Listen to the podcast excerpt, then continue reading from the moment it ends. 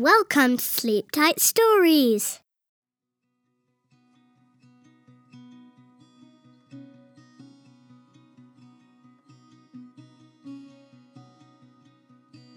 Little Dorothy and Toto. Dorothy was a little Kansas girl who once accidentally found the beautiful land of Oz and was invited to live there always. Toto was Dorothy's small black dog with fuzzy, curly hair and bright black eyes. Together, when they tired of the grandeur of the Emerald City of Oz, they would wander out into the country and all through the land, peering into queer nooks and corners and having a good time in their own simple way. There was a little wizard living in Oz who was a faithful friend of Dorothy and did not approve of her traveling alone in this way. But the girl always laughed at the little man's fears for her and said she was not afraid of anything that might happen. One day, while on such a journey, Dorothy and Toto found themselves among the wild, wooded hills at the southeast of Oz a place usually avoided by travelers because so many magical things abounded there. And as they entered a forest path, the little girl noticed a sign tacked to a tree which said, Look out for Crinklink. Toto could not talk as many of the animals of Oz can, for he was just a common Kansas dog but he looked at the sign so seriously that Dorothy almost believed he could read it. And she knew quite well that Toto understood every word she said to him. Never mind Crinklink, said she. I don't believe anything in Oz will try to hurt us, Toto. And if I get into trouble, you must take care of me. Whoa, whoa, said Toto, and Dorothy knew that meant a promise.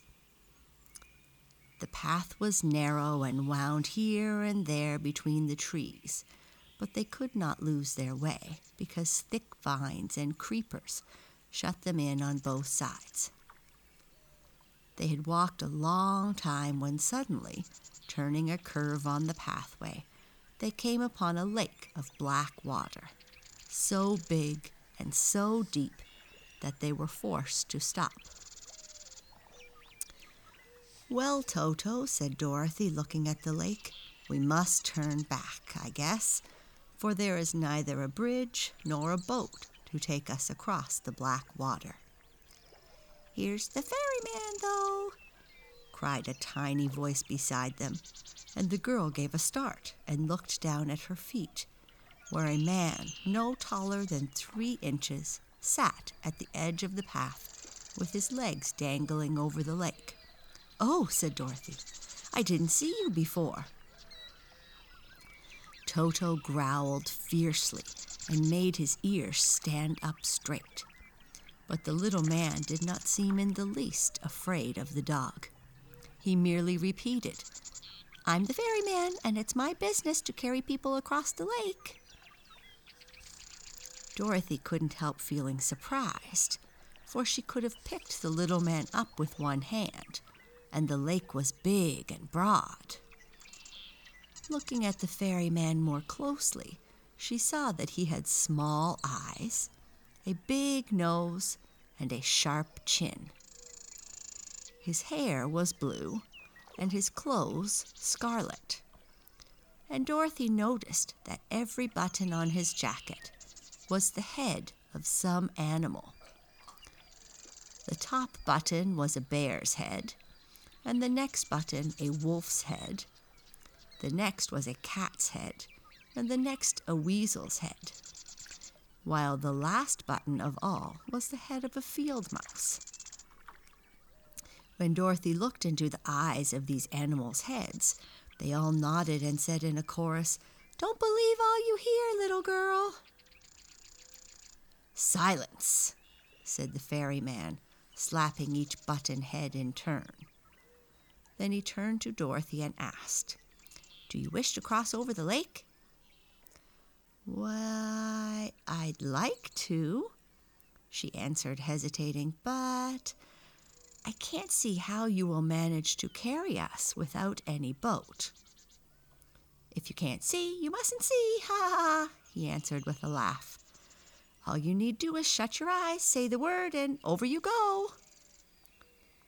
Dorothy wanted to get across in order that she might continue her journey. All right, she said, closing her eyes. I'm ready. Instantly, she was seized in a pair of strong arms. Arms so big and powerful that she was startled and cried out in fear. Silence! Roared a great voice, and the girl opened her eyes to find that the tiny man had suddenly grown to a giant and was holding both her and Toto in a tight embrace, while in one step he spanned the lake and reached the other shore. Dorothy became frightened then, especially as the giant did not stop, but continued tramping in great steps over the wooded hills, crushing bushes and trees beneath his broad feet. She struggled to free herself while Toto whined and trembled beside her, for the little dog was frightened too. Stop! screamed the girl. Let me down! But the giant paid no attention. Who are you and where are you taking me? She continued, but the giant said not a word. Close to Dorothy's ear, however, a voice answered her, saying, This is the terrible Crinklink, and he has you in his power. Dorothy managed to twist her head around and found it was the second button on the jacket, the wolf's head, which had spoken to her. What will Crinklink do with me? she asked anxiously. No one knows. You must wait and see, replied the wolf. Some of his captives he whips, squeaked the weasel's heads. Some he transforms into bugs and other things, growled the bad bear's head. Some he enchants so that they become doorknobs, sighed the cat's head. Oh, some he makes into his slaves, and that is the most dreadful fate of all, added the field mouse. As long as Crinklink exists, we shall remain buttons. But as there are no more buttonholes on his jacket, he will probably make you a slave. Dorothy began to wish she had not met Crinklink. Meantime, the giant took such big steps that he soon reached the heart of the hills, where, perched upon the highest peak, stood a log castle. Before this castle, he paused to set down Dorothy and Toto, for Crinklink at present was too large to enter his own doorway. So he made himself grow smaller until he was about the size of an ordinary man. Then he said to Dorothy in stern, commanding tones, Enter, girl! Dorothy obeyed and entered the castle with Toto at her heels. She found the place to be merely one big room. There was a table and chair of ordinary size near the center, and at one side a wee bed that seemed scarcely big enough for a doll. Everywhere else were dishes, dishes, dishes. They were all soiled and were piled upon the floor and in all the corners and upon every shelf. Evidently, Crinklink had not washed a dish for years, but had cast them aside as he used them. Dorothy's captor sat down in the chair and frowned at her. You are young and strong and will make a good dishwasher, said he. Do you mean for me to wash all those dishes? she asked, feeling both indignant and fearful, for such a task would take weeks to accomplish. That's just what I mean, he retorted. I need clean dishes. For all I have are soiled, and you're going to make 'em clean, or else. So get to work and be careful not to break anything. If you smash a dish, the penalty is one lash. And here, Crinklink displayed his terrible whip. Dorothy knew how to wash dishes, but she remembered that often she carelessly broke one. In this case, however, a good deal depended on being careful, so she handled the dishes very carefully. While she worked, Toto sat by the hearth and growled low at Crinklink. And Crinklink sat in his chair and growled at Dorothy because she moved so slowly. He expected her to break a dish any minute, but as the hours passed away and this did not happen, Crinklink began to grow sleepy. It was tiring watching the girl wash dishes, and often he glanced longingly at the tiny bed. Now he began to yawn. Oh, and he yawned and yawned until finally he said, I'm going to take a nap. But the buttons on my jacket will be wide awake, and whenever you break a dish, the crash will waken me. As I am rather sleepy, I hope you won't interrupt my nap by breaking anything for a long time. Then Crinklink made himself grow smaller and smaller until he was three inches high and of a size to fit the tiny bed. At once he lay down and fell fast asleep. Dorothy came close to the buttons and whispered, Would you really warn Crinklink if I tried to escape? You can't escape, growled the bear. Crinklink would become a giant and soon overtake you. But maybe while he's sleeping, suggested the cat in a soft voice. Oh, I couldn't do anything while he was sleeping, even if it meant saving my life. But Toto heard this conversation and thought he would do anything to help his mistress.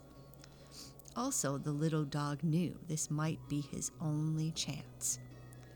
In an instant, Toto sprang upon the bed and was about to grasp the sleeping Crinklink in his jaws when Dorothy heard a loud crash and a heap of dishes fell from the table to the floor. Then the girl saw Toto and the little man rolling on the floor together like a fuzzy ball and when the ball stopped rolling, behold, there was Toto, wagging his tail joyfully, and there sat the little Wizard of Oz, laughing merrily at the expression of surprise on Dorothy's face. Yes, my dear, it's me, said he, and I have been playing tricks on you for your own good. I wanted to prove to you that it is really dangerous for a little girl to wander alone in the fair country. So I took the form of Crinklink to teach you a lesson. There isn't any Crinklink, to be sure, but if there had been, you'd have been severely whipped for breaking all those dishes. The wizard now rose, took off the coat with the button heads, and spread it on the floor, wrong side up. At once there crept from beneath it a bear, a wolf, a cat, a weasel, and a field mouse, who all rushed from the room and escaped into the mountains. Come on, Toto, said Dorothy. Let's go back to the Emerald City. You've given me a good scare, wizard, she added with dignity, and perhaps I'll forgive you by and by. But just now, I'm mad to think how easily you fooled me.